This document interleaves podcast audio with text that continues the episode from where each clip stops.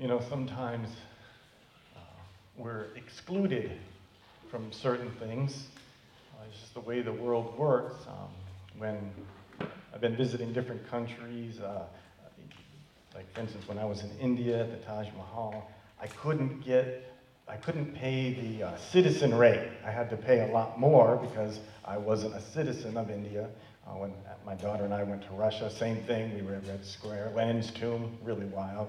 Uh, but we couldn't pay, we had to pay the foreigner rate because we weren't citizens, right? We were excluded from the privileges of uh, citizenship, and which was paying a, a better rate at going in. And, and so sometimes you're excluded the basis of your identity. Sometimes we're excluded because we just don't make the cut, right?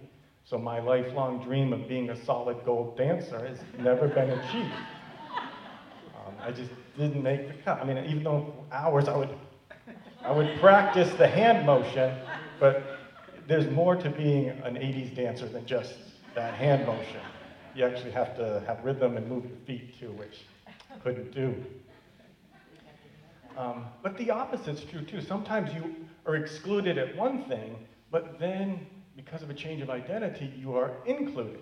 So um, when I was a teenager, I went to Fort Devens and I could uh, go to the PX and buy stuff because I wasn't a soldier. But then after basic training, I could go to the PX and get all those discounts because I had the red uh, active duty uh, badge, uh, identification, right? I had a new ID, so therefore I could go to those places. And so there's many reasons in life where we are excluded for something or included or we uh, are divided with people based on either how we identify ourselves or how others identify us.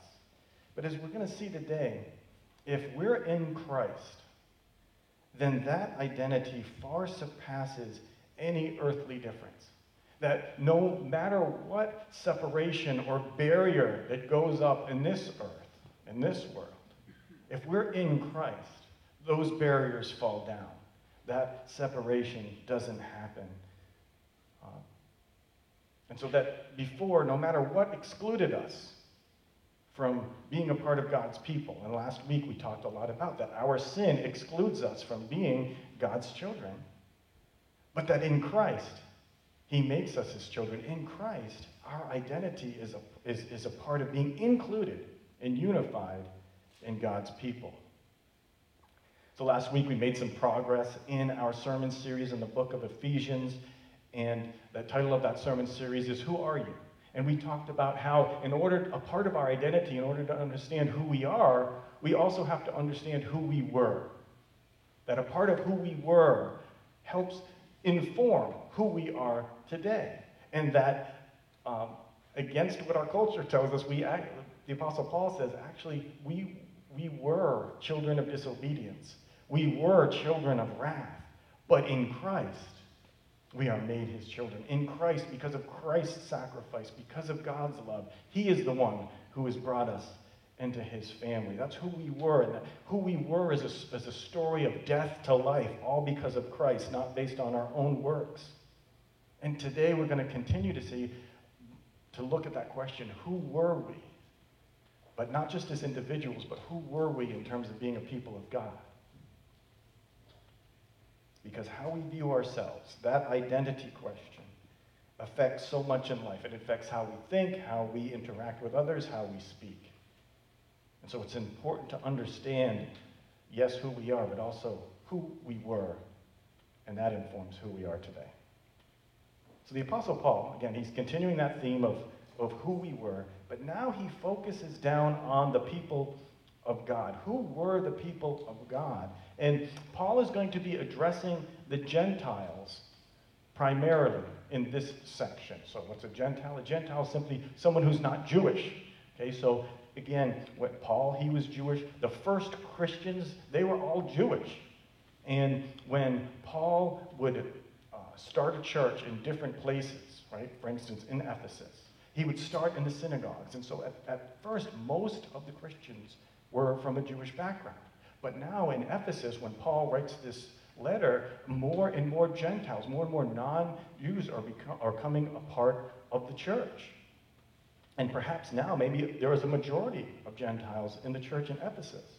And Paul is going to be telling them just like they were dead in their sins before Christ and separated from God, so too were they separated from the people of God.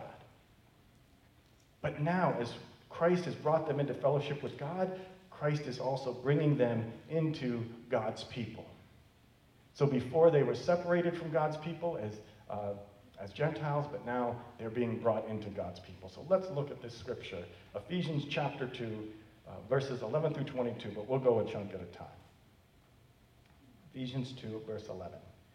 Therefore, remember that at one time you Gentiles in the flesh, called the uncircumcision by uh, what is called the circumcision, which is made in the flesh by hands, remember that you were at that time separated from Christ, alienated from the commonwealth of Israel, and strangers to the covenants of promise, having no hope and without God in the world.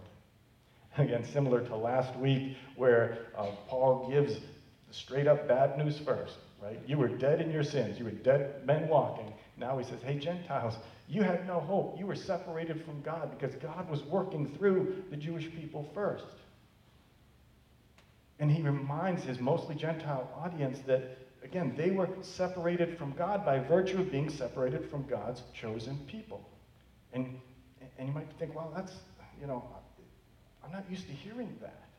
Well, again, when God started working in the world, okay, he creates the world, the world's fallen, and then he chooses certain people and works through them. And yes, he brings salvation to the world, but at this time, before Christ, he's working specifically through Abraham and then Abraham's descendants.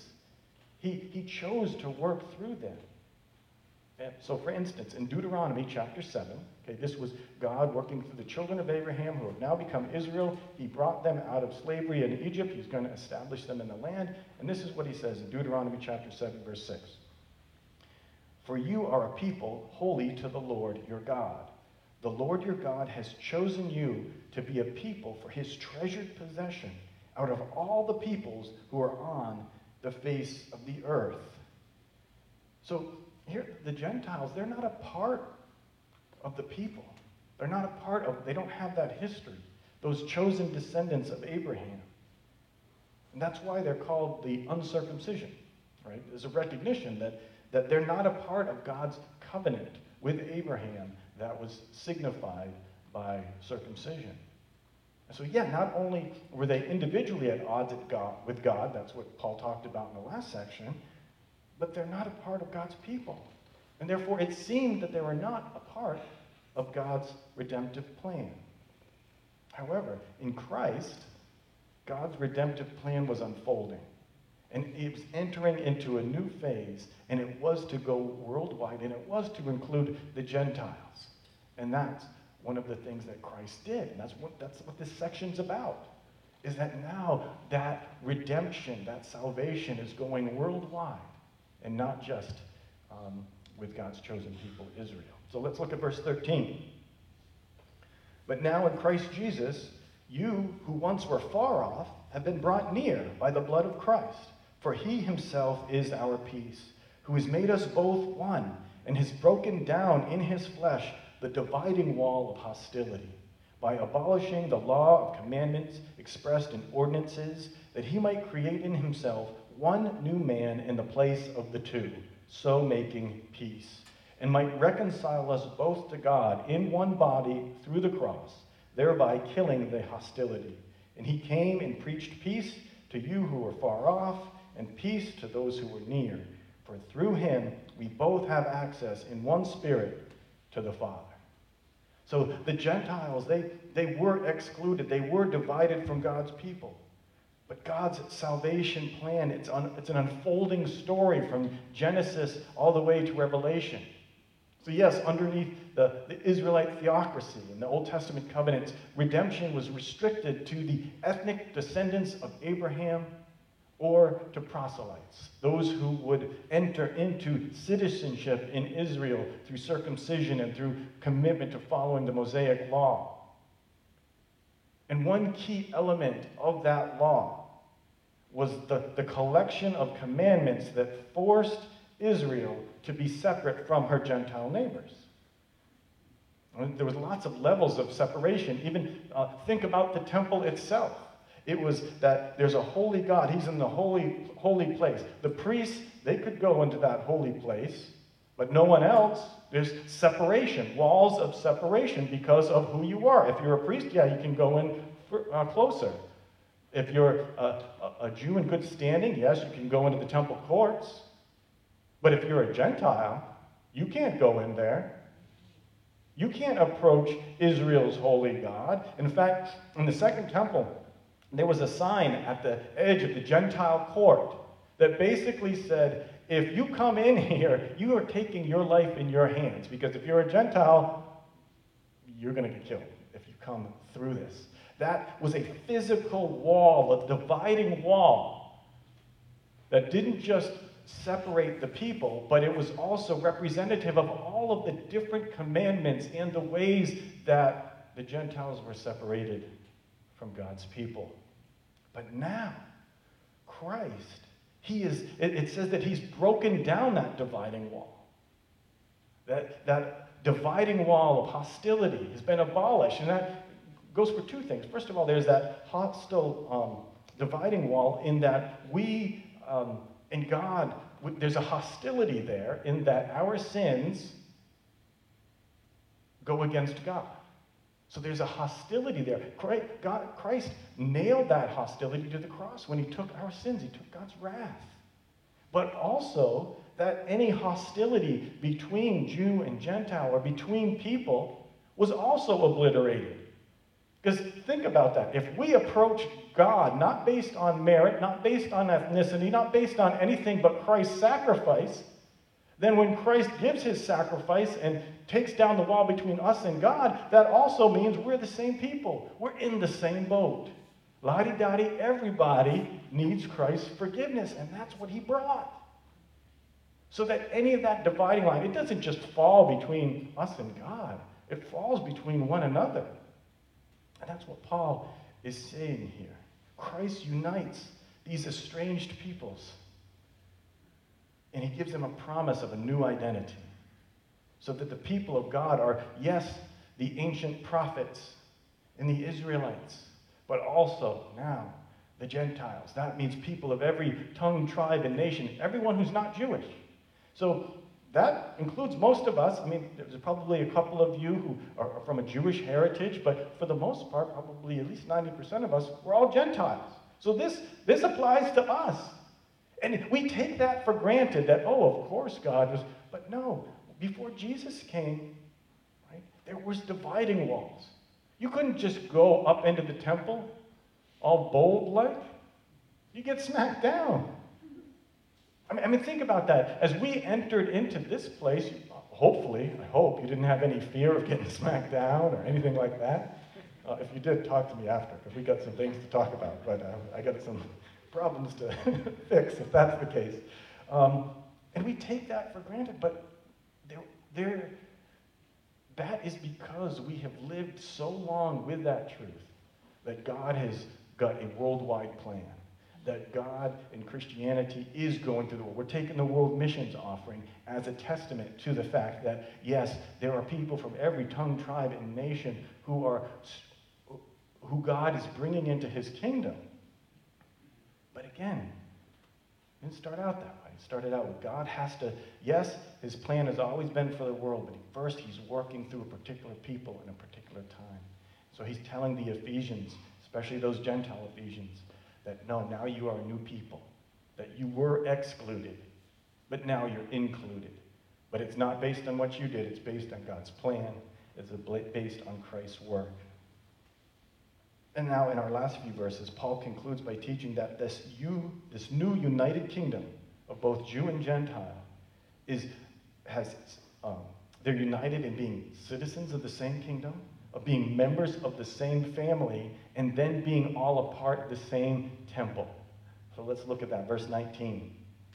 So then, you are no longer strangers and aliens But you are fellow citizens with the saints and members of the household of God, built on the foundation of the apostles and prophets, Christ Jesus himself being the cornerstone, in whom the whole structure, being joined together, grows into a holy temple in the Lord.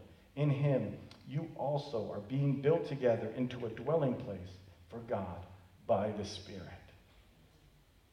You see, you, Paul's saying, you were strangers and aliens. You were not of God's household. But now, now you're citizens, now you're family members, now you're actually part of God's holy temple.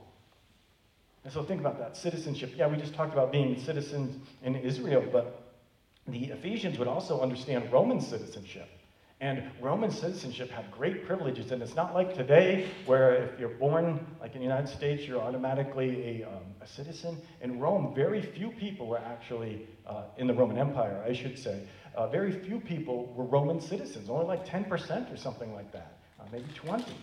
And so most people that Paul is writing to, they're not citizens of Rome. But if you were a citizen of Rome, you had some privilege. For instance, you, you could get, um, you would have a trial You'd be um, entitled to a fair trial. You couldn't get tortured without a trial. That's a bonus. I like that. Um, but not everyone could. And, and you could all, your travel, your, your ability to conduct business, it was at a higher level because you're a citizen. And so now Paul is making this, this amazing claim to the Ephesians that they're fellow citizens with the saints. And that would have communicated what a, a stunningly elite privilege that God was giving them. And remember, some of these people are slaves. That uh, if you look at uh, Ephesians chapter 6, verse 5 and 6, it's clear that some of these Ephesians are slaves. And Paul is saying, I don't care what you are in the world, I don't care what socioeconomic level you are, if you're a citizen, non citizen, foreigner, whatever, in God's kingdom through Christ, you're a citizen. You have all of the privileges and the rights of a citizen. I don't care what people look down upon you for or whatever. If you're a slave, uh uh-uh. uh In God's kingdom, through Christ, you're a citizen. But then he, and so any division between the upper and lower class, between citizen and free, Christ demolished that dividing wall. Because we don't enter into God's kingdom because we're citizens of this country or that country. No, we enter into God's kingdom by Christ's grace through his blood. So, those dividing walls that people sometimes try to bring into the church, Christ has already destroyed those. So, don't be bringing those in here. That's what Paul is saying. And, and for them, it was. It, it had to do with, yes, the dividing line between Jew and Gentile, but it also had to do with, wait, I'm a citizen? I, so my whole life I've been a slave. Paul's saying, no, that kind of dividing wall does not hold in Christ's body. But he, he even takes on to another level. He says, you're not just citizens, you're family members. Think about that. So, all right, if we're citizens, okay, there's still some walls that you, you really, you know, don't just go, go through. There's still some dividing walls. You know, so for instance, if you're a, I'm a citizen of the United States, if you're a citizen of the United States, you, you don't probably just go waltzing into my house, right? I mean, you're, you're welcome to, but I prefer you knock. We don't, we don't do that. If we're, but if we're the same family, if we're family members, then those walls in your house, they don't mean the same thing, do they? Because we're family, so we can go walking right into one another's homes. And that's what Paul says. He's okay, you're citizens, but also, any of those dividing walls that you may have between like families and stuff, those are down. Those don't count anymore because we're one in Christ. Think about that. Think about the inheritance. Think about the closeness. Any of those kinds of walls. Again, socioeconomic walls. You, you know, Wendy can't say, well, I'm of one socioeconomic status and I'm another. No, we're married. We're the same family so are we of the same family of God. So all of those divisions, all of those lines of separation that we set up or pull in from the world to the church, those don't hold. But wait, he goes even further. Because then he says, You're a temple. So, in a temple, again, there's walls that, that, um, that separate people from the outside, but the temple itself, a temple is the place where God manifests his presence, his spirit, in a, in a particular, spectacular, intense way. And now Paul's saying, you know what? You are the temple. So any walls between us and God, wait, no, we are the walls. God comes and he dwells among us.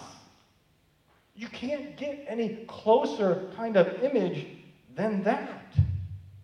There's no walls between us or God. And it says we're growing into a temple so that we will transcend all human buildings, the worldwide church of Jesus Christ. And Christ is the cornerstone, and the apostles are the foundation. So that means that, yes, we're all united, we're all together, but it's also based, it has a foundation in a truth beyond ourselves. It's Christ. He's made it possible. But see, each image that Paul uses, there's, there's fewer and fewer walls and more and more unity. And in this section, Paul, he moves on to the fact that anything that was separating them, it's gone. And so as we look at this passage, it applies to us. Again, you're probably a Gentile. I'm a Gentile. I'm not of a Jewish heritage. And so this applies to you and me. We were separated from God, we were separated from his people. But Christ came and brought us into God's people and his plan. But before that, we were excluded. I don't know if any of you have ever been to the Newport Mansions down in Rhode Island. Some of you have visited those, right? Well, if you go there, you can look at certain things. You can go in certain rooms. But don't try to go busting into other places, right? They won't let you. Why? Because you're not a family member. Only family can go in that part of the mansion. We know what it's like to be excluded. And Paul's point here is uh, with, with Christ, he has broken down those walls because now you're citizens, you're family. In fact, you're a part of the people of God. And this unity, this inclusion, it's not just between us, uh, between people, it's between us and God. That any of those walls of hostility, Christ has brought down through the cross. And again, because it's based on Christ's work and not our own, that means we're all in the same boat. Whether Jew or Gentile, we all come to Jesus, or excuse me, come to God through Christ and his sacrifice. And, and that's so important because sometimes when we think of um, church, when we think of uh, the temple, we think of a building. But here Paul says, no, it's the people because we are the church. We are the temple. We're being built into a place where God resides in us. Now, another application is that, um, and Peter talked about this in the children's message, right? That any kind of separation, any kind of point of division, it, it's, it's not to be brought into the church. Rather, Christ, like He is that bowl and He holds us all together. And, and see, sometimes we, you know, we get that conceptually. We're like, oh yeah, everyone's equal in God's eyes, and so we. But what we end up doing is we end up bringing in walls from the worldly sphere into how we look at one another. So, like, yes, conceptually we understand that everyone's different and, and everyone has a part, but so many times, all right, I'm a green, right? It says, you know, you add in the salad, you add some greens. Well, I'm a green, right? Obviously, Joe Green. So, so I could, you know, with this salad, I could be like, yeah, I get that, you know, a, a really good and, and, healthy, colorful salad needs to, tomatoes uh, conceptually, but then get a try to go about turning everyone into a green, right? Don't we do that? Where we're, we like, we're assuming, yeah, I get it conceptually, but really, if you really want to be spiritual, if you really want to be loved by God, then you got to be more like a green. Or if you're a tomato, you got to be more like a tomato. Fred is all about the tomatoes. but you see that instead of saying, no, no, let's everything be the same, there is a strength and there is a beauty in the fact that God didn't just save the Jewish people. No, he saved Gentiles of every color and creed. So that when we try to bring into a church any other thing, whether it's uh, race or ethnicity or socioeconomic difference, any difference, we are actually undermining God's plan and his purpose for his church when we try to make everyone the same. Because our unity, it's not based in our nationality, it's not based in our race or ethnicity or our socioeconomic status. Our unity is in Christ's blood. Amen. And that is it. That because we all are made right and adopted into God's family by Christ alone, right, we're all, that's our point of unity.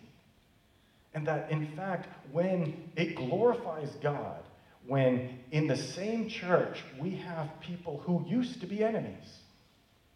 And so in the Ephesian church, that meant, well, some of the Jewish people and Gentiles, they were enemies, but now they're part of the same body, they're a part of the same temple. That glorifies God in such a powerful way, more so than, oh, we're all friends, we're all of the same, anyways, so of course you're going to get along. But what glorifies God is that salad of various, various different vegetables, not just greens, no matter how much I like the greens. It's true, tomatoes are good, croutons are good. And so, as we approach God, as we think about what Jesus has done, we do have to remember who we were. Yes, we were dead in our trespasses and sins, but we were also separated from God as a people, especially if you're a Gentile. Remember that truth as we think about who we are today, because we are the body of Christ. We are the temple of the Lord. But that truth gains even more power and more wonder when we remember who we were. And so let's step into who we are. Let's make sure that we don't go back to who we were by bringing in things, divisions from the world, because God saved us from that. Christ saved us from that. And as we go and observe the Lord's Supper, the Lord's Supper especially reminds us, centers us down in the unity that we have in Christ, doesn't it? That it says that um, we remember Christ's broken body, his shed blood, to create a new body, a unified body, all based in Christ. And so as we go to the Lord's Supper, we do so remembering that Christ, his, his blood, it didn't just reconcile us to God, although it did do that. It's also reconciled us to one another. And that's why we take the bread and cup together. Right? That's why when we gather, we take the bread and cup because Christ didn't just reconcile us again to Christ, to God, but to one another.